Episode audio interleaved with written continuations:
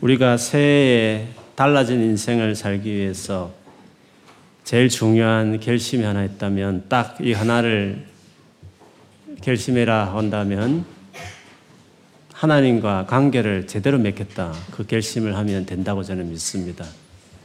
주님과의 관계가 견고하면 다른 거는 괜찮습니다. 다 감당해낼 수 있습니다. 주님 관계가 제대로 되어 있지 않으면 그 삶이 아무리 잘 풀린들 다 허술하며 그 불안하고 불확실할 수밖에 없고 또 그 삶이 얼마나 잘 될지 보장할 수 없습니다. 그러나 주님 관계만 잘 돼 있으면 어떤 어려움을 만나든지 어떤 어, 상처된 일을 겪어도 다 이겨내고 감당해낼 수 있습니다. 그래서 주님과의 관계가 제일 중요합니다. 우리가 한 해를 마무리하고 또 새해를 준비하는 이 어, 밤에 이 한 가지를 꼭 결심했으면 좋겠습니다. 내가 주님과의 관계를 올해 혹시나 부족했다면 새해에는 다른 건 몰라도 주님과의 관계를 내가 제대로 꼭 지키고 그리고 더 열심히 주님 관계에 내가 헌신하겠다. 이런 결심을 하는 밤이 되면 그렇게 새해를 정말 시작하고 계속 보내면 올 한 해보다 훨씬 더 나은 그런 새해가 될 줄 믿습니다. 예수께서도 그런 말씀을 하셨습니다. 오죽했으면 너와 나의 관계가 제일 중요하다. 그것을 포도나무와 그리고 그 포도나무에 붙어 있는 가지에다가 우리 자신을 비교하시면서 내가 포도나무고 너희는 가지인데 가지인 너희가 내게 붙어 있어야 된다. 이게 제일 중요하다. 만일에 너희가 내게 붙어 있지 않으면 너희는 아무것도 할 수 없다. 할 정도로 주님과의 관계를 제일 중요하게 말씀하시고 그걸 제일 중요하게 생각하라고 그렇게 말씀을 하셨습니다. 그러면 주님과 함께 하려면 주님과 관계를 제대로 맺으려면 도대체 어떻게 해야 될까요? 어떻게 하면 주님과 바른 관계를 맺을 수 있을까요? 특별하지 않습니다. 내가 주님을 가까이 하려고 해야 하는 것입니다.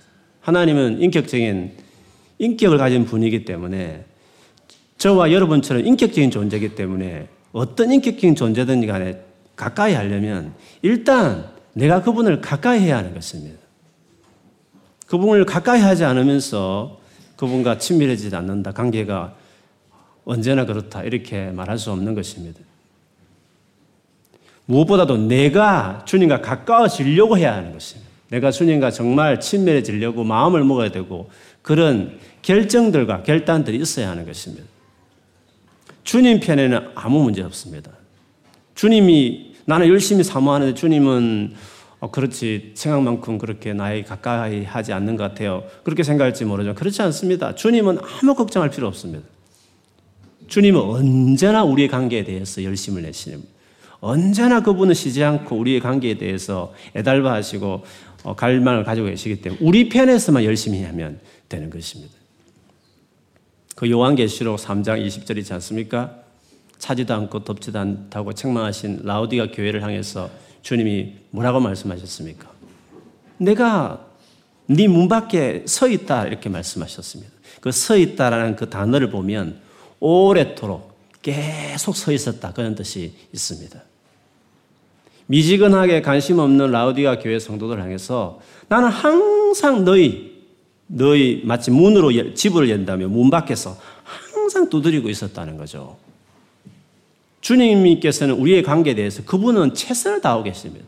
항상, 항상 밖에서 문 열어주기를 기다리면서 두드리는 사람처럼 주님 우리의 관계를 위해서 항상 그분을 노력하고 계십니다. 문제는 우리입니다. 우리만 잘하면 주님과 관계는 언제든지 친밀해질 수 있습니다. 그래서 새해에 주님과 바른 관계를 맺기 위해서 내가, 내가 그분께 가까이 나가는 것이 중요하죠. 그래서 그 포도나무와 가지 비유 중에서 여러분 순서를 잘 기억해야 됩니다. 15장 4절에 보면 내 안에 거하라 나도 너희 안에 거하리라. 순서가 어떻게 됩니까? 내 안에 너희가 먼저 거해라. 그러면 내가 너희 안에 거하겠다. 이런 말씀을 하셨습니다. 우리들은 먼저 우선순위를 뒀습니다. 내 안에 너희가 거해라. 그러면 내가 너희 안에 거할 것이라고. 가지가 포도나무에 붙어 있지 아니하면 스스로 아무 열매를 맺을 수 없은 것처럼 너희도 내 안에 있지 아니하면 그리할 것이다라고 말씀하셨습니다. 그러므로 내가 주님 안에 거하려고 하는 내, 내 편에서의 결정이 필요한 것입니다. 그래서 어떤 시간보다도 정말 하나님 앞에 나가려고 기도하고 하나님의 말씀을 알아가고 이런 것들이 우리 삶에 필요한 것입니다. 그것도 전혀 하지 않으면서 주님과 가까워졌으면 좋겠다. 나도 어떻게 은혜를 경험했으면 좋겠다. 이렇게 하고 있을 부분이 아니죠. 새해에 주님과 가까워지려면 올해와 다른 뭔가가 내 삶에 결정해야 하는 것이죠. 내가 정말 시간 내어서 기도를 해야 되겠다. 내가 하나님의 말씀을 통해 정말 그분이 누구신지 배워가 알아가는 삶을 내가 살아야 되겠다. 그런 모임이 있으면 내가 더 열심히 가서 주님을 알아가는 삶을 살아야 되겠다. 이렇게 내가 주님께 나가려고 하는 내 편에서의 어떤 결정이 있어야 하는 것입니다. 연애하는 연인들이 가까워졌으면 하면서도 시간도 내지 않고 뭐 여러 가지 핑계 대면 어떻게 가까워질 수 있겠습니까? 인격적인 존재는 시간을 같이 내야 되는 것입니다. 같이 보내야 하는 것입니다. 상대를 알아가려고 하는 노력이 있어야 하는 것입니다. 마찬가지로 하나님 관계도 다른 왕도가 있는 게 아니라 특별한 길이 있는 것이 아니라 시간을 내고 마음을 내어서 주님을 가까이 하는 그 결정이 제일 중요합니다. 가장 기본적이지만 그것이 제일 필요한 것이죠. 두 번째 필요한 것이 있다고 한다면 그냥 가까이 한다 해서 그 상대와 친밀해지는 건 아니죠. 부부가 많은 시간을 보낸다 해서 가까워집니까? 어떨 때 만나면 만날수록 상처 주면서 서로 관계가 더 악화되는 부부도 많습니다. 시간을 많이 낸다고 해서 그, 그 자체가 가까이 늘 같이 한다 해서 그것이 곧 친밀함을 보장하는 것은 아닙니다. 주님과 관계도 마찬가지죠. 주님과 가까워진다는 것은 가장 기본적이지만 그분과 시간을 많이 보내는 결정을 할 뿐만 아니라 시간 보내면서 그분을 만나면서 그분께 맞춰가는 결정이 있어야 됩니다. 생각도 바꾸어져야 되고 태도도 달라져야 되고 내 삶을 바꿔가는 뭔가가 있어야 되는 것입니다. 그래서 주님과 맞춰지려면 제일 먼저는 자꾸 자기 자신을 돌아보며 고치고 회개하는 일들이 있는 거죠. 그래서 주님과 가까워지는 그런 아주 좋은 정상이 있는 사람들 특징은 계속 자기 자신을 회개하는 것입니다. 내가 이런 사람인지 몰랐어요 하면서 자꾸 자기 자신을 돌아보면서 뉘우치고 회개하고 뭔가 깨닫는 일이 자꾸 생겨는 거죠. 시간을 보내면서 그분께 맞춰가는 내가 잘못 살았던 것들이 자꾸 눈에 보이는 거죠. 1년 내내 교회 다녀도 그냥 맹수맹수하고 아무 마음이 없고 아무 감동이 없으면 그게 어떻게 가까워진 것입니까? 매일 뭔가 새로워지는 것이 되는 거죠. 저는 2016년보다 2017년도 더 성장했습니다. 주님을 알아가는 것이 더 있었습니다. 제 삶에 더 변화되는 여정이 목사지만 매년 달라지고 매년 깊어지는 게 있습니다. 항상 주님 앞에 나가면 내 자신의 몰랐던 거, 내 자신의 부족했던 거, 내가 잘못했던 것들을 깨닫고 그걸 맞춰가는 것이 있어야 되는 거죠. 모든 관계는 다 그렇습니다. 만일에 내 자신을 바꾸지 않으면 그냥 갈등만 계속 생기는 것입니다. 만날 때마다 그냥 계속 마음이 어려운 것입니다. 그러나 계속 맞춰가고 부부도 그렇지 않습니까? 계속 서로 맞춰갈 때 하나를 이루가는 것처럼 하나님 관계도 그런 것이죠. 그래서 기도하며 말씀 보며 이렇게 주 앞에 예배할 때마다 자기 자신의 부족함을 알고 내가 뭐가 잘못된지를 돌이키면서 하나하나 거기에 주님께 주님께 코드를 맞춰가는 주님과 마음이 딱 하나 되어가는 그런 내 자신의 어떤 조정하는 것, 회개하고 바꾸는 것 이런 것들이 필요하죠. 그렇게 되어지면 하나님과 하나 될 수 있습니다. 아주 가까워질 수 있고 어, 연합하는 일들이 일어날 수 있죠. 하나님과 가까워지는 사람은 어떤 은혜를 누릴 수 있을까? 그것을 오늘 그, 부, 그 부분을 가지고 오늘 73편 말씀을 같이 보고 싶습니다. 하나님과 가까워진 사람과 하나님과 아직 가까워지지 않는 사람들의 차이가 있다면 어떤 차이가 있을까 하는 거죠.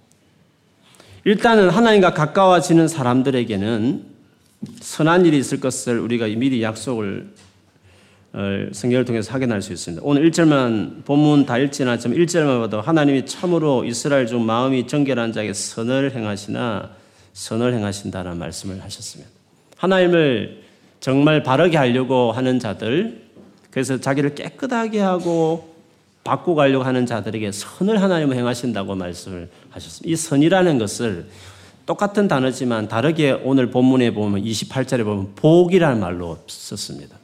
즉 하나님 앞에 자기를 마음을 깨끗하게 하고 바르게 해서 그분과 마음이 하나 되려고 하는 자들 그렇게까지 하나님을 가까이 하는 자들에게 하나님은 선을 복을 주신다 이렇게 말씀을 하셨습니다. 그렇게 보면 하나님을 가까이 하는 자는 가까이 하지 않는 자와 다른 차이점이 있죠. 그거는 복을 받는 거죠. 그런데 여러분 그 복이 뭐냐 하는 거죠. 우리는 많은 경우에 그 복을 오해하기 때문에 자기가 하나님을 가까이 해도 열심히 그렇게 기도하고 열심히 어, 예배 빠지지 않고 하나님을 찾았지만 별로 복이 없는 것 같은. 아니, 내가 원하는 대로 이루어지지 않았다고 오히려 그렇게 낙심하는 사람들도 의외로 많이 있습니다. 복이 뭐냐는 거죠. 성경에서 우리에게 주고 싶어 하는 하나님을 가까이 하는 연합하는 자에게 준다는 복이 뭐냐 하는 것이죠. 오늘 아삽도 그런 확신이 있었어요. 하나님 앞에서 마음을 정결하게 하는 사람은 선을 하나님께서 베푸신다고 말씀을 하셨습니다. 그런데 아삽도 그렇게 생각했는데 의외로 자기가 생각했던 복을 하나님이 안 주시는 것을 경험했습니다. 무슨 말이냐면 아삽은 자기가 생각했던 복이 있었는데 그 복과 하나님 주신 복과 달랐던 것이죠. 아삽이 생각했던 복은 일반적으로 말하면 세상에서 잘 되는 것이었습니다. 세상에서 잘 풀려가는 것이 자기는 생각하는 복이라고 생각을 했습니다. 그런데 웬걸요? 아삽은 그런 의미에서 복을 전혀 받지 못했습니다. 아니, 그런 복이 전혀 없는 것 같이 보였습니다. 아니, 오히려 하나님 앞에 악하게 살아가는 사람들이 더 복을 많이 받는다. 더 많이 받는 것처럼 보였다는 거죠. 그래서 앞부분에 보면 자기가 거의 넘어질 뻔 했다. 괜히 내가 하나님을 믿나? 주님 앞에 이렇게 열심히 살려고 했나? 그렇게 열심히 했던 것이 무슨 소용이 있지? 그렇게 하면서 소용없는 것처럼 미끄러질 뿐, 믿음 생활 잘하다 쭉 미끄러질 뿐, 그런 시험이 될 만한 일이 있었다 하고 말해서 왜 그런 시험이 들었는지에 대해서 오늘 앞부분에 쭉 나오지만 대표적인 구절 몇 구절 읽어보면 이렇습니다. 4절, 5절에 보면, 즉, 악인들은, 악인들이 잘 되어서 부러웠네. 그 악인들이 사절에 보면 죽을 때에도 고통이 없고 그 힘이 강건하며 그러니까 건강하게 살다가 죽었다는 거죠. 병도 걸리지 않고 건강하게 정말 신체 건강하게 그렇게 살다가 병치레도 하지 않고 그렇게 고통도 당하지 않고 죽을 때도 고통 당하지 않고 편안하게 죽었다는 거죠. 5절 사람들이 당하는 고난이 그들에게는 없고 사람들이 당하는 재앙도 그들에게는 없나니 아무 보통 사람이 흔히 당할 만한 고난과 재앙도 전혀 그들은 악인들은 없었다. 그렇게 아삽이 보기 그랬어요. 7절에 살찜으로 너무 잘 먹어서 살도 찌고 그들의 눈이 솟아나며 그들의 소득은 그들의 셀러리는 그들의 사업의 이득은 마음의 소원보다 많으며 올 한 달 한 천만 원 벌까? 했는데 이천만 원 벌었다는 것입니다. 소원하는 것보다 훨씬 더 수입이 많았다는 것입니다. 살도 찌고 건강하고 그렇게 했다는 거죠. 결론처럼 11절에 12절에 12절에 보면 볼지하다 이들은 악인들이라도 항상 항상 평안하고 재물은 더욱 불어나도다. 뭐지? 왜 저들은 악인인데 저렇게 잘 되지? 왜 악인들은 악인인데 불구하고 저들은 오히려 복을 받지? 왜 저렇게 복 있는 삶을 살지? 그렇게 아삽은 생각했다는 거죠. 자기는 어떻습니까? 자기는. 자기는 그 반면에 13절 14절에 보면 내가 내 마음을 깨끗하게 하며 내 손을 씻어 무죄하다 한 것이 실로 헛되도다. 내가 마음을 깨끗하게 하고 내 죄짓지 않으려고 했던 모든 것이 다 헛된 일이구나. 왜? 14절. 나는 종일 재난을 당하며 나는 종일 재난을 당하며 아침마다 징벌을 받았도다. 자기는 그렇게 깨끗하게 바르게 살려고 했는데도 종일 재난과 징벌을 아침마다 일어날 때마다 고통스럽게 여겨졌다는 삶을 살았다는 거죠. 그러면 성경이 잘못됐나요? 하나님 앞에 관계를 바로 믿는 사람들이 복을 받는다는 거 복이 잘못된 거야? 아니지요. 복이 뭔지가 잘못 생각한 거죠. 복이 뭔지를 잘못 생각한 거죠. 물론 뭐 예수 믿는 사람이 재난만 당하고 일이 안 된다 그런 뜻은 아닙니다. 성경의 많은 구절을 통해 보면 하나님 도와주시고 또 어려운 것 건져주시고 우리의 소원도 이루어주신 거 많죠. 여러분도 그런 경험하셨지 않습니까? 그런데 성경에 말하는 복이라는 것은 어떤 그런 측면의 부분이 아니라는 거죠. 하나님의 마땅히 돕는 것도 있지만 그러나 안 돕는 것처럼 보여지는 상황도 있다는 거죠. 그래도 복이 될 수 있는 그 복이라고 했을 때 그 복이 뭐냐는 거죠. 하나님을 가까이 하고 하나님과 하나 된 사람들이 누릴 수 있는 복이 뭐냐는 거죠. 하나님을 적어도 관계를 맺고 있는 사람은 한 사람도 예외 없이 다 받는 복이 있다면 뭘까요? 하나님 관계를 잘 맺고 있는 사람이 어떤 사람은 잘 됩니다. 어떤 사람은 아삽처럼 잘 안 될 수도 있는 것입니다. 그거는 100% 아닙니다. 어떤 사람은 잘 되고 어떤 사람은 안 되는 것을 보여줄 수 있기 때문에 그것 가지고 복을 다 받는 복이라고 말할 수 있습니다. 없습니다. 그러면 하나님을 가까이 하는 모든 사람이 누릴 수 있는 100% 하나님과 가까이 연합한 사람이 누릴 수 있는 모든 사람이 다 누릴 수 있는 다 누릴 수 있는 복이라고 한다면 그 복은 무엇일까요? 아삽이 오늘 그것을 체험하게 됐죠. 처음에는 도무지 이해할 수 없었습니다. 그런데 그가 하나님 앞에 가서 기도하다 보니까 하나님 그걸 깨닫게 했었어요. 즉, 이 악인들이 어떻게 될지. 지금 이 세상 100년도 안 된 이 세상에서 잘 사는 것 같이 보이지만 그 뒤에 인생이 더 훨씬 깁니다. 여러분. 오래 살아봐야 100년입니다. 그러나 죽은 이후에 그 이후의 삶이 훨씬 깁니다. 어떻게? 영원한 시간이 있습니다. 그런데 악인들의 영원한 시간을 보니까 하나님께서 그것을 뭐 환상을 보이든지 꿈으로 보이든지 말씀하셨는지는 잘 모르겠지만 그들의 마지막 마지막 그 영원한 삶을 보니까 황폐하고 전멸당한 것 같고 낭들이 떨어지는 추락과 같은 그 영원한 삶이 너무 비참했다는 거죠. 그걸 딱 깨닫고 나서 아삽은 인생을 바라보는 눈이 완전히 달라졌다는 거죠. 하나님이 주시는, 하나님을 가까이 하는 사람이 주는 복이라는 그 복이 뭐 이 세상에 잘 되고 못 되고 그것이 기준이 되지 않는 더 이상. 그것이 그렇게 인생에 별로 중요하지 않게 됐다는 거죠. 그러면 이 세상에서 하나님을 가까이 하는 사람들이 모두가 누릴 수 있는 복이 있다면 그것이 뭘까요? 그것을 오늘 23절에 이야기했습니다. 내가 항상 주와 함께하니 그렇죠. 아삽은 항상 주님과 함께 하려고 했죠. 그분과 관계를 언제나 중요하게 생각했죠. 손도 깨끗하게 씻고 마음도 깨끗하게 하고 왜 하나님과 항상 가까이 하고 싶어서 그분과 관계를 늘 중요하게 생각하면서 그분을 가까이 할 뿐만 아니라 그분 보시기에 원치 않는 삶들을 고치려고 바꾸려고 회개하면서 깨끗하게 하려고 하는 그래서 주님과 마음이 같이 되려고 하는 그분께 맞추려고 하는 삶을 평생 살았다는 거죠. 그렇게 항상 주와 함께 하려고 했을 때 그가 누렸던 것이 뭐였습니까? 주께서 내 오른손을 붙드셨나이다 말했습니다. 그렇습니다. 우리가 누릴 수 있는 첫 번째, 하나님을 가까이 하는 사람이 누리는 첫 번째 복은 주님 붙드시는 것입니다. 붙드는 것입니다. 고난이 없다는 말 아닙니다. 고난이 있을 수 있습니다. 아삽처럼 이렇게 어려움을 당할 수 있습니다. 그러나 차이점이 뭡니까? 차이점은 주님이 붙든다는 것입니다. 붙들어서 그걸 감당해야 된다는 것이죠. 아삽이 이런 어려운 가운데서도 견뎌냈던 것들이 평소에 하나님과 함께 했던 그 당, 자기의 그 결정이 결국 이런 어려운 가운데서도 믿음을 잃지 않고 지켜내게 하고 이렇게 중간에 은혜를 받아서 이 어려운 삶들을 지금 어려움 해결됐다는 말 한 구절도 없습니다. 어쩌면 이런 어려움이 계속 되었을 수도 있습니다. 그런데 아삽은 뒤의 모습을 보십시오.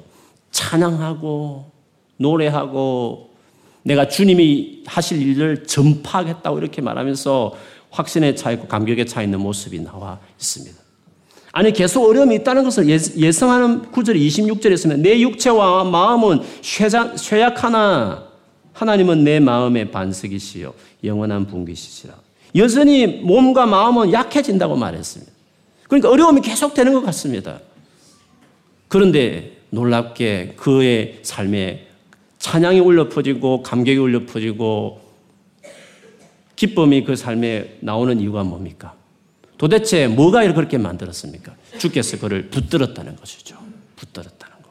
그게 우리의 차이라는 거죠. 어려움이 없는 게 복이 아니라 어려움을 있어도 그걸 감당해낼 만한 그런 강한 주님이 나를 붙들어 주시는 그 놀란 손길. 그게, 그게 가장 큰 복이라는 거죠. 살다 보면 어려움 다 만납니다. 어떤 외적인 어려움 없어도 내적으로도 힘든 것이 얼마나 많이 있는데요. 복지 국가일수록 우울증이 더 많고 자살하는 사람이 더 많지 않습니까? 어려움이라는 것은 그런 것입니다. 중요한 것은 외적인 어려움이 내적인 어려움인데 그게 어려움 있고 없고가 중요. 우리의 삶에 늘 어려움은 일상적인 것입니다. 중요한 것은 그 어려움을 감당해내는 실력자가 돼야 되는 거죠. 그 감당할 수 있는 능력이 있어야 되는 건데 그게 우리 안에 없다는 것이죠. 그런데 주님과 함께하면 주님이 감당해낼 수 있도록 그 붙들어 주시는 그 은혜를 경험할 수 있다는 것입니다. 그래서 빌립보서 4장 11절 13절에 보면 내가 궁핍해서 이렇게 말하는 것이 아니다. 나는 어떠한 행편이든지 자족, 자족하기를, 스스로 만족하기를, 괜찮다, 참 감사하다, 기쁘다야. 어떤 행편에도 그 마음이 늘 있는 것을 배웠다는 거죠. 나는 비천에 처할 줄도 알고, 풍부에 처할 줄도 알아. 모든 일, 곧 배부름과 배고픔과 풍부와 궁핍에도 처할 줄 아는 일체의 비결을 배우느라 내게 능력 주시는 자에서 내가 모든 것을 할 수 있느니라 라고 말을 했습니다. 그게 능력인 것입니다. 내게 능력 주시는 자 할 때 그 능력이라는 것은 I can do it. 그래 능력 주시면 나 다 해낼 수 있다라는 어떤 성취에 대한 구, 절이 아닙니다. 빌리포스 4장 13. 여기서 말 능력이라는 것은 바로 앞 구절에 의하면 어떠한 상황 가운데서 자족하는 것, 어떠한 상황 가운데서도 감당해내는 것, 그걸 능력이라고 말하는 것입니다. 성경에 말하는 주님이 주신 능력은 어려움을 없애는 능력이 아니라 힘든 일 안 당하게 하는 능력이 아니라 힘든 일, 어려운 일 당해도 그걸 감당해내는 그 어려움 가운데 여전히 있어도 자족할 수 있는 실력, 그거를 성경에서 말하는 하나님이 주고서 하는 능력이라는 것입니다. 그래서 위대한 말, 능력은 태도라는 것입니다. 어떤 태도를 갖느냐는 거예요. 자족하는 태도를, 태도를 갖는 게 그게 능력인 것입니다. 올 한 해 어려운 일 많이 있을 수 있습니다, 여러분. 그러나 주님과 같이 했다면 그 순간에도 자족.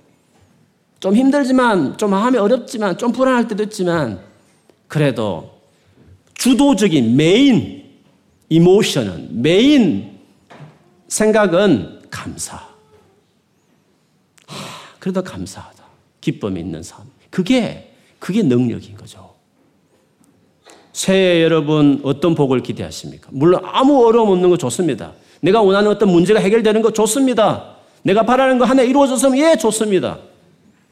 그러나 더 중요한 것은 어떠한 상황이 있든지 어떠한 상황이 있든지 감사가 있다. 아, 괜찮다, 기쁘다. 이런 그 마음, 그런 것이 있는 게 그게 진짜 복인 거죠. 인생은요, 어렵습니다. 어렵습니다. 인생은 고달픈 것입니다. 모세의 고백대로 수고와 슬픔뿐인 것이 인생이라 말했습니다. 아직도 인생을 살면서 잘 되기를 바라십니까? 아무리 아무 어려움이 없는 어떤 그런 해를 어떤 한 해를 기대하십니까? 아닙니다. 그거는 그거는 정말 세상 물정을 모르는 소리고 살면 살수록 어렵습니다. 10대 때 진짜 아무 생각 없지. 조금 30대 넘어가도 어려운 거 천지입니다. 결혼 문제도 힘들고, 공부하는 것도 힘들고, 취직하는 것도 힘들고, 애기 낳는 것도 힘들고, 키우는 것도 힘들고, 다 힘듭니다. 사는 게다 힘듭니다. 감당할 수 있는 사람이 돼야 됩니다. 지금보다 더 힘든 일이 생겨도 감당할 수 있는 뭔가가 필요한 것입니다.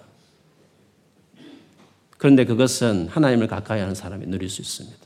아삽은 그걸 경험했습니다. 이렇게 힘든, 이렇게 어려웠는데 하나님을 그날도 뚜벅뚜벅 힘든 마음으로 도대체 이 상황을 어떻게 생각해서 성소에 들어가서 기도하는 중에 하나님이 다 깨닫게 하시니까 그 상황이 완전히 달라 보이는 것입니다. 그래서 그 가운 그런 사정이 여전한데도 불구하고 감사하고 기뻐하고, 야, 내가 복 있는 사람이다. 나 행복한 사람이다. 나는 복을 많이 받은 사람이다. 이렇게 고백한 사람이 됐다는 거죠. 하나님을 가까이 하면 아무 어려움이 없다. 그렇게 말하고 싶지 않습니다. 저는 그렇게 뻥치고 싶지 않습니다. 무슨 말요? 지금까지 그렇게 살아도 그런 경우 별로 없었습니다. 잘 됐든 있었지만 어려움 있는 경우도 많이 있었습니다. 그럼 확실한 거, 확실한 거. 내년에 어려움이 없다라고 말할 수는 없지만 어떤 경우는 올해보다 더 어려운 일이 있을 수도 있습니다. 그러나 주님과 함께 하면 주님이 나를 붙들어 주실 거라는 거죠. 아무 어려움이 없던 올해보다도 어려움이 많은 내년이 더 행복해질 수도 있는, 있는 것이죠. 왜? 주님이 함께 하시니까. 그분이 나를 다 붙들어 주시면. 우리는 그, 그 놀라운 삶을 세상 사람들이, 하나님 모르는 사람들이 도무지 흉내낼 수 없는 그런 삶을 내 삶에 경험해야 됩니다. 그렇게 살아가는 모습을 보여줘야 됩니다. 어려웠을 때. 정말 힘들겠다 싶은데 그때도 그렇지 않고 잘 감당해내는 걸 보여줘야 되는 것입니다. 여러분 직장 안에서 안 믿는 주변의 사람들 가운데 믿는 우리가 보여줄 수 있는 확실히 그들과 다른 차이점은 그런 어려운 가운데서도 감당해낸다. 기쁨과 감사가 그 얼굴에 머물러 있다는 것을 보여줄 수 있는 사람이. 그게 믿는 우리들이 보여줄 수 있는 하나님과 함께하는 사람들이 보여줄 수 있는 실력이죠. 두 번째 하나님과 함께하는 사람이 누릴 수 있는 놀라운 복이 있다면 뭐겠습니까? 24절. 주의 교훈으로 나를 인도하시고 라고 말했습니다.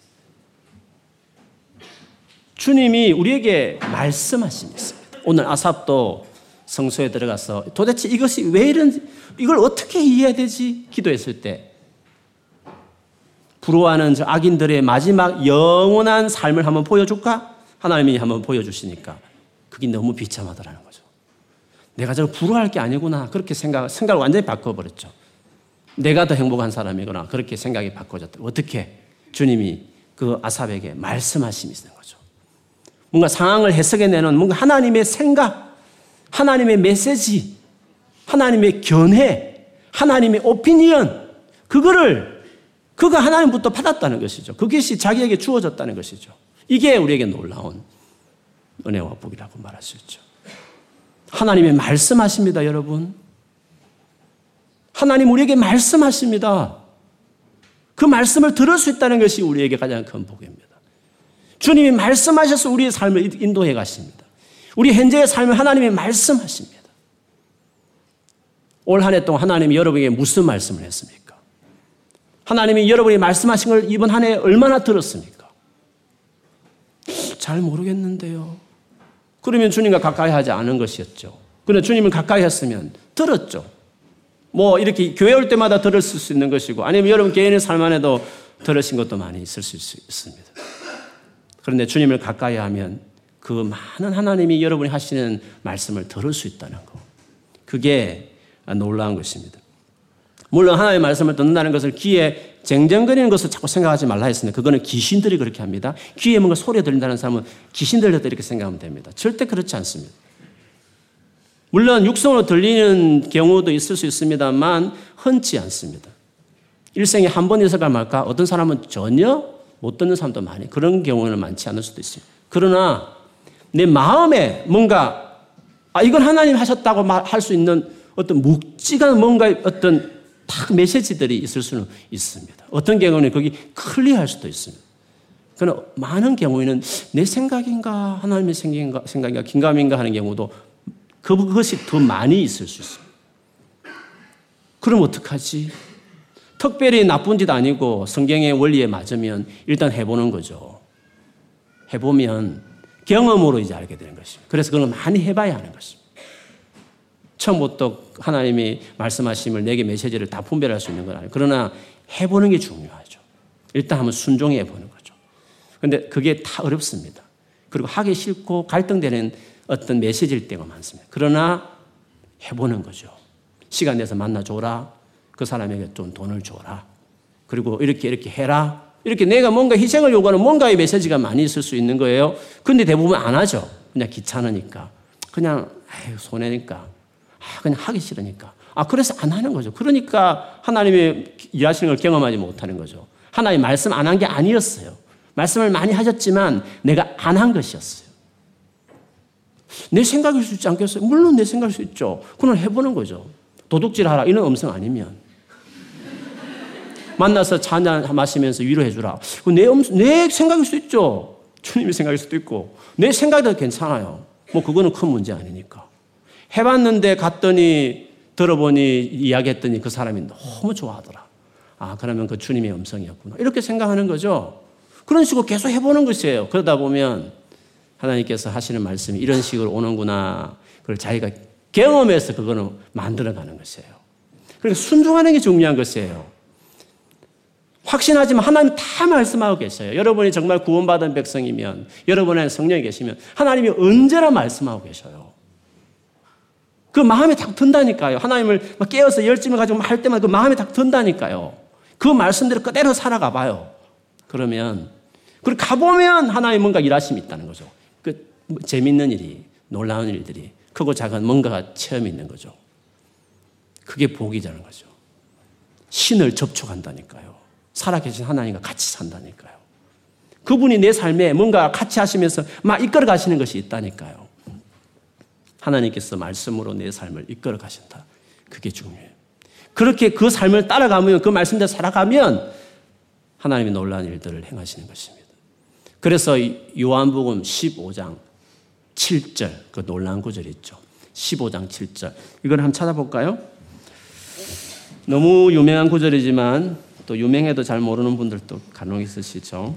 그래서 그런 분들을 우리가 이, 오늘은 그냥 지나칠 수 없으니까 15장 7절 본문 다시 돌아올 텐데 본문은 다 손으로 끼우시고 앱 있는 분들은 다시 돌아올 생각하시고 준비를 하십시오. 15장 7절 여러분 순서를 잘 보세요. 포도나무 가지 비유에서 한 구절입니다. 너희가 내 안에 거하고 보세요. 너희가 우리가 먼저 중요합니다. 우리가 해야 되는 것입니다. 주님 편에서는 아무 문제 없습니다. 주님은 열심히 하고 계십니다. 지금도 계속 내 문 밖에서 두드리고 계십니다. 그러면 내가 중요함. 내가 주님 안에 거하는 것입니다. 시간도 내고 그리고 계속 회개하면서 말씀대로 순종하며 제짓지 않고 그분께 맞춰가려고 하는 그러면서 주님 앞에 주님과 어쨌든 연합하려고 하는 게 중요하죠. 그러면 어떻게 됩니까? 그러면 내 말이 내는 뭡니까? 예수님 하시는 말씀이 예수님 말씀이죠. 예수님의 내 말이 너희 안에 거하게 되는 것입니다. 하나님의 말씀하심이 있습니다. 그래서 여러분 주님과 연합하기 시작하면 주님을 가까이 하기 시작하면 주님이 말씀합니다. 말씀해요. 여러분 예배만 이렇게 와도 뭔가 막 내 삶을 뭔가 그 하시는 게 있지 않습니까? 뭐 생각이라든지 뭐 마음이라든지 이런 게 뭔가 새로운 게 주어지잖아요. 그게 하나님이 우리에게 하시는 말씀이에요. 좋긴 한데 하고 그냥 잊어버리면 그냥 들었지만 아무 생각이 아무 삶의 변화가 없는 거죠.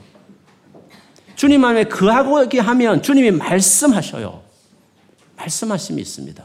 그래서 음성 듣기 어렵지 않습니다. 유별나게 생각할 필요도 없습니다. 그는 우리에게 자연스러운 것입니다. 예수 믿는 사람에게 하나님이 말씀하시면 너무너무 자연스러운 것입니다. 하나님 말, 음성 듣기 너무 쉬운 것입니다. 아, 쉽다고보다 그냥 자연스러운 것입니다. 하나님 내게 말씀하신 것은 너무너무 자연스러운 것입니다. 주님과 완전히 연합하는 사람들 음성 듣기에 대해서 그렇게 생각, 신경도 안 씁니다. 이용규 성교사님 개인적으로 만나신 분들 그 음성 듣기에 대해 물어봐도 그냥, 그냥 주님 앞에 바르게 살면 그냥 자연스럽게 되는 것입니다. 자연스럽게 그냥 느껴지고 자연스럽게 그냥 그렇게 살아가는 것입니다. 그냥 하나님의 음성이라는 것은 자연스러운 것입니다. 내 마음에 나중에 하나님과 연합하는 사람은 내 생각, 주님의 생각이 다르지 않습니다. 이게 내 생각인지 주님의 생각인지 헷갈리지 않습니까? 생각이 다르니까 헷갈린 거죠. 내 생각이 주님 생각이 주님 생각이 내 생각이면 헷갈리지 않습니다. 같아지는 것입니다. 내가 생각하는 것이 주님의 생각인 것입니다. 왜? 나는 주님이 살고 싶어 하는 사람이니까. 주님하고 딱 주님이 중심이 된 사람들은 늘 생각하는 것이 주님의 생각입니다. 그래서 생각이 다르지 않습니다. 다윗이 그랬죠. 확실하게 주님의 사람이 됐으니까 다윗이 성전을 지으려고 했을 때 나단이 그렇게 말하지 않습니까? 왕께서는 늘 하나님과 함께하는 사람이니까 그건 하고 싶은 대로 하세요. 그냥 하고 싶은 대로. 그렇습니다. 하나님과 함께하는 사람은 그냥 하고 싶은 대로 하는 것입니다. 그러면 그게 다 주님의 뜻이고 주님의 마음이고 주님의 생각이고 주의 음성이고 주님의 메시지인 것입니다. 하나님과 함께 하지 않는 사람들이 헷갈리는 것입니다. 이게 내 생각인지 주님의 생각이. 언제나 순간에 생각이 서로 다르니까 구별해야 되죠. 그런 사람 대부분은 하나의 음성을 구하는 목적은 다 점괘처럼 구하는 것입니다. 뭔가 불길한 길을 가고 싶지 않고 복 받는 길을 가고 싶으니까 뭔가 하나님이 점괘 내듯이 주의 음성을 듣고 싶다는 거죠. 이기적인 생각이죠. 그러니까 음성 듣는 게 계속 어려운 것입니다. 음성 듣는데 너무 해란되지 말고 주님의 중심의 사람이 되는 게 중요한 것입니다. 주님의 사람이 되는 게 중요합니다. 하나님을 사랑하고 하나님 하나 되는 사람이 중요한 것입니다. 하나님 말씀하시면 그대로 순종할 줄 아는 하나님의 사람이 되는 게 중요합니다. 하나님 위해 살고 싶고 하나님 위해서 목숨을 바치고 싶고 하나님 위해서 내 인생을 다 드리고 싶은 사람들은 그 생각이 다 주님의 생각입니다. 음성 듣고 알고 말고도 없습니다. 그냥 그렇게 살고 싶다는 그 모든 마음과 열망이 다 주님의 것입니다. 그래서 음성을 듣는다, 구분한다 이런 것들이 그렇게 새삼스러운 게 아니죠. 물론 간혹 중요한 결정이 있을 때는 좀 집중해서 하겠죠. 그러나 대부분의 경우에는 그냥 하고 싶은 대로 그냥 하는 것입니다. 그냥. 그게 다 주님의 마음이 되는 것이죠. 물론 다윗처럼 생각이 너무 안 맞으면 나단이 가다가 돌아와가지고 아닙디다 아들이 해야 된답니다 이렇게 하실 때도 있죠. 그거는 예외란 말이에요. 예외.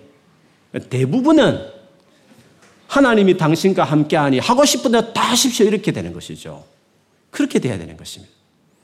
주님과 가까워지면 그냥 주의 마음이 그냥 늘 그냥 공기처럼 내 삶에 울려 퍼지는 것입니다.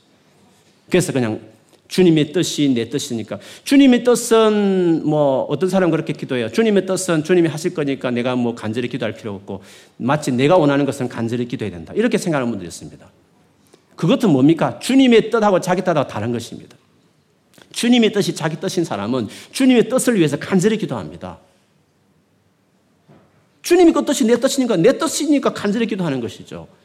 주님의 뜻은 간절히 기도할 필요 없다. 주님이 알아서 주의 뜻대로 하시옵소서 이렇게 하는 사람들 있지 않습니까? 뭐 주님 뜻을 주님이 알아서 할 건데 뭐 기도할 필요가 있습니까? 그 말은 무슨 말이냐면 주님의 뜻이 자기 뜻하고 다르다는 거죠. 주님과 하나 되어 있는 사람들은 주님의 뜻이 자기 것입니다. 자기가 그렇게 하고 싶은 열망이 됐기 때문에 그래서 주님과 하나 되어 있는지 안, 안, 안, 안 하나 되어 있는지 뜻을 어떻게 구별할 수 있냐면 주님의 뜻이 간절한 사람들은 주님과 하나 된 사람이에요. 막 성교하고 싶다. 런던에서 폼을 써야 되는데 그거 간절하면 그건 주님과 하나 되는 사람이죠. 그거는 덜 간절하고 아, SS 내고 이걸 끝내야 되는데 아, 이건 간절하고 그러면 주님과 내 뜻하고 지금 구별되어 있듯이 되는 거지 않습니까? 그래서 주님과 하나 되어 있는 사람들은 주님의 뜻도 간절하고 그가 하는 모든 생각도 다 주님의 생각과 일치되기 때문에 음성을 알고 말 것도 없습니다. 그래 중요한 것은 음성 듣기에 너무 그렇게 하나님 뜻, 뜻, 뜻 그렇게 하지 말고 하나님의 사람이 되는 게 중요해요. 하나님과 마음이 하나 되는 게 중요해요. 하나님을 정말 사랑하는 사람이 되는 게 중요해요. 그렇게 되면 하나님의 뜻, 길 다 보여주고 그냥 가는 것입니다. 안 보여줘도 그냥 걱정하지 않고 그냥 가는 것입니다. 그래서 주님 관계가 중요해요. 주님 관계가 바로 되어 있는 사람은 주님 우리에게 말씀하시죠. 특별하지 않습니다. 늘 있습니다. 늘 자연스럽게 공기처럼 내 삶 안에 주님이 뭘 원하는지 내 마음에 가득 차 있는 거죠. 너무 많이 말씀하셔서 부담스러울 정도까지 늘 하나님 말씀하시면 내 삶에 있는 것이죠. 교훈으로 내 삶을 인도해 가시는 것입니다. 너희가 내 안에 거하고 그 다음에 내 말이 너희 안에 자연스럽게 거하게 되는 거예요. 그 자연스럽게 거하게 되는 거예요. 그러면 무엇이든지 원하는 대로 구하라 다 이루어진다. 100% 기도 응답이 되는 거예요. 기도라는 것은 그런 절차가 필요한 것입니다. 주님과 깊은 연합, 그리고 주님이 원하시는 마음이 그 앞에 부어지는 사람, 그런 사람들은 그 원하는 기도가 다 주님 뜻 아니겠습니까? 주님이 원하는 걸 간절히 구하지 않겠어요? 그러면 무엇이든 구하는, 구하라고 하면 다, 이루어, 다 이루어지는 거죠. 무엇이든 구하면 다 이루어지게 되는 것입니다. 그래서 신앙생활이라는 것은 주님과 연합과 관계 하나됨에 있는 것입니다. 그것이 주님과 함께하는 주님과 연합한 사람이 누릴 수 있는 최고의 복입니다. 그렇게 말씀 따라 이리 가고 저리 가고 고향을 떠나라면 떠나고 애굽을 가라면 애굽을 가고 말씀 따라 이렇게 하나님 열망 따라 움직이기 시작하면 그게 놀란 하나님 일하심을 경험하게 되죠. 그게 그렇게 살아가는 것입니다. 그것이 뭐 세상에 성공할 수도 있고 성공하지 않을, 않을 수도 있는 것입니다. 세상적으로 잘 나가는 것일 수도 있고 안 나가는 것일 수도 그거는 아이 돈 케어입니다. 그건 우리에게 중요하지 않습니다. 이용규 선교사님, 박, 이용규 선교사님 하버드 대학의 박사 두 개를 따도 몽골에 그 가라면 가라는 것입니다. 그냥 아무도 알아주지 않는 조그만 그 국제 대학교에서 교수하라면 그냥 하는 것입니다. 그러나 세상 사람들은 다르죠. 유명 좋은 대학의 대학 교수로 가겠다 생각했죠. 그러니까 안 되는 것입니다. 그냥 자기 생각대로 열심히 살아가는 계획대로 살아가는 것입니다. 그러나 하나님과 친밀한 사람, 연합된 사람들은 하나의 마음이 있죠. 세상이 어떻게 보든지 세상의 출세길이 뭐든지 관계없는 것입니다. 하나의 말씀 따라가는 것입니다. 다 그 사람을 그런 분을 부러워해요. 나도 저렇게 주님을 체험했으면 좋겠다고 말을 해요. 그러나 그분처럼 살지 않죠. 여러분이 하버드대 박사 두 개를 가지고 있으면 그런데 불구하고 주님께서 몽골에 저 촌동네 가서 거기서 아무도 알아주지 않는 조그만 대학교 가서 교수하라면 가겠습니까? 여러분은 그렇게 말씀하시면 순종할 수 있겠습니까? 아니라는 거죠. 왜 안 할까요?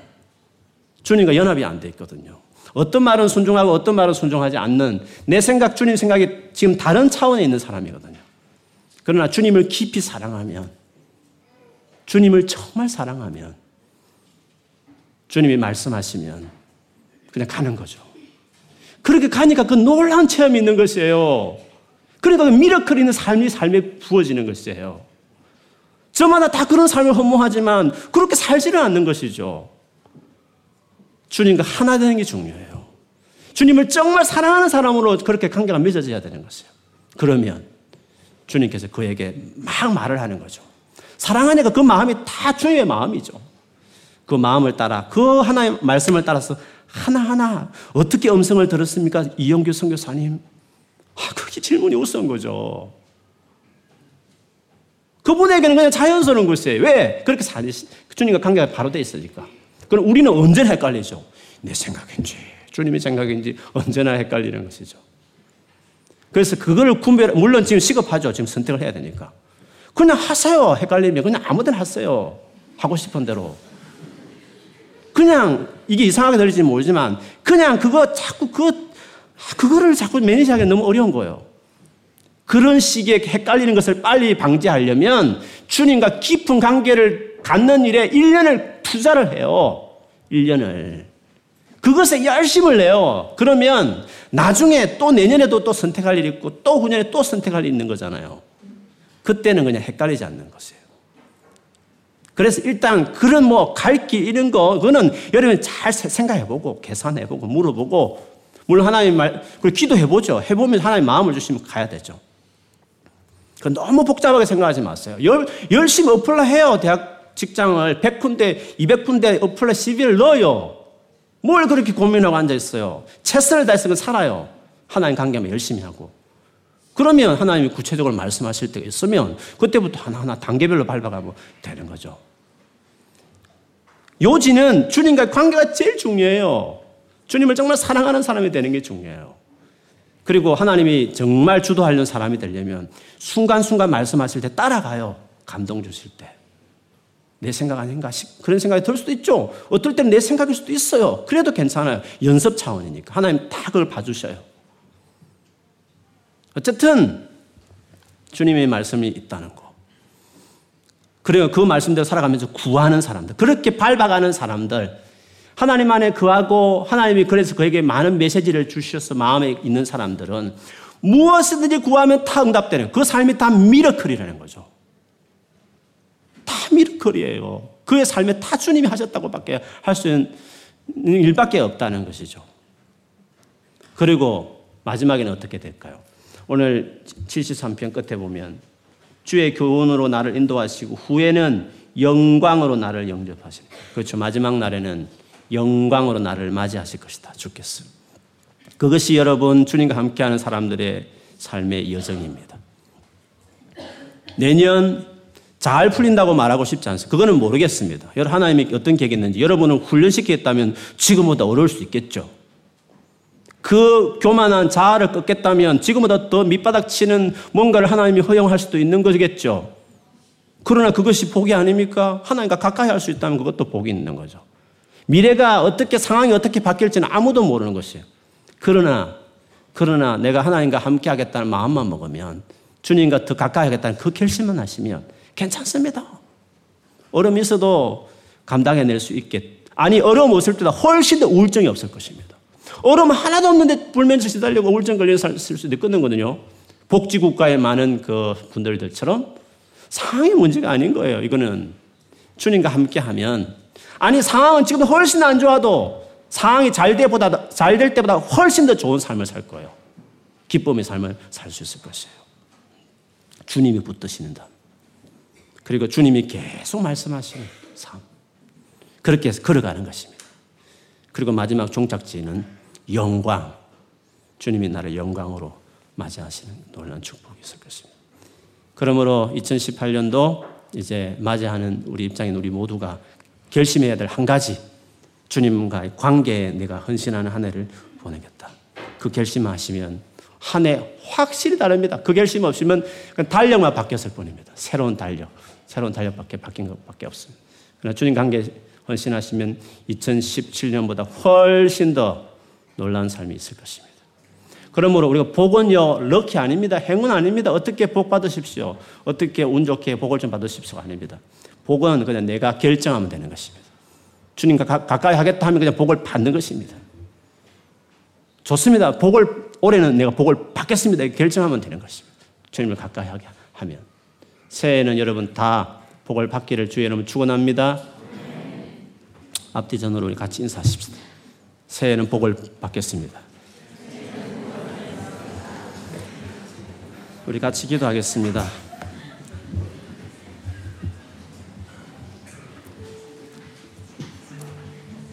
올 한 해 열심히 오늘 예배까지 오신 분들 열심히 하신 다 분들 귀한 분들이죠. 여러분 최선을 다했고 그것이 있었기 때문에 이만큼 그래도 은혜스럽게 여러분 신앙생활하고 삶을 살아오셨다고 생각합니다. 2018년도에는 하나님 더 다른 건 몰라도 주님 관계에 내가 더 마음을 드리고 헌신하겠습니다. 하나님 말씀을 가까이 하고 기도하며 주를 찾고 마음을 쏟아 주 앞에 나가는 삶을 내가 한 해 더 보내겠습니다. 주님 한 해 정말 주께서 붙드시고 주님 말씀하시는 은혜가 놀랍고 그렇게 주님과 동행하는 미러클 있는 한 해가 되게 해 주시옵소서라고 우리 같이 한번 소리 내 기도하겠습니다. 사랑하는 아버지 감사합니다. 한 해 동안 돌아보면서 정말 주께서 삶의 여러 가지 순간순간마다 벅차고 버겁고 힘들고 마음 상하고 또 어려운 적도 있었어도 하나님께서 붙들어 주셨기에 정말 그렇게 흔들리지 않고 딱 섰어 이렇게 세찬 바람이나 물결도 또 부딪혀서 흔들릴 때 있었지만 그래도 크게 굴복 없이 그렇게 기복 없이 그렇게 밑바닥 치지 않고 묵묵히 자리 지키면서 걸어올 수 있도록 해주신 하나님 은혜에 감사드립니다. 오늘 함께 예배한 우리 모두가 그런 은혜를 누린 줄 믿습니다. 주님 그렇지 못했다면 다 하나님 관계 우리가 최선을 다해서 마음을 들여서 하지 못했음을 돌아보며 회개하게 하시고 오늘 다시금 오늘 이 저녁에 새해를 맞기 전에 내 한 가지 결정 새해를 맞이 하면서 주님께 내 삶을 드리고 주님과 함께 관계를 맺는 일에 내가 정말 마음을 다해서 주 앞에 나아가겠다 결정하는 밤이 되게 하여 주십시오. 그래서 새해를 보내면서 하나님이 올해보다 더 큰 어려움이 있어도 더 기뻐하고 감사하는 자족하는 삶을 더 살게 되고 또 주님이 내게 말씀하시는 많은 말씀들을 내게 예배할 때도 말씀이 울려 풀리고 기도할 때도 하나님의 마음이 부어지고 혼자 성경을 묵상해도 혼자 찻집에 앉아 커피를 마셔도 주님이 내 마음에 말씀하시는 그분의 생각과 마음이 부어지는 놀라운 삶을 그래서 그 말씀대로 살고 또 결정하고 걸어갔어 주님 일하시는 미러클을 경험하는 삶들이 살아갈 수 있도록 될 수 있도록 하나님이여 축복하여 주시옵소서. 하나님 감사합니다. 주님과 함께하는 인생이 된, 것은 놀라운 인생입니다.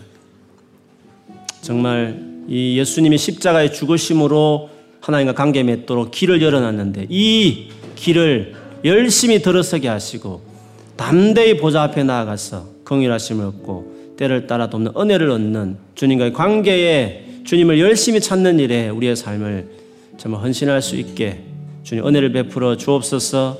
그 새해에는 주님과 함께 더 가까이 친밀한 가운데 삶으로 상황이 올해보다 훨씬 힘들어도 오히려 더 많은 감사와 기쁨을 드리는 주님, 주님 붙들은 붙들림 당한 인생을 살아가는 한 해가 되게 하시고 더불어 주님이 끊임없이 내게 말씀하시고 주의 마음과 주님의 견해와 주님의 생각과 주님의 그런 소원을 내 마음에 끊임없이 부어주는 넘치는 주님과의 말씀하심이 넘치는 그런 한 해가 될 수 있게 주님 축복하여 주옵소서.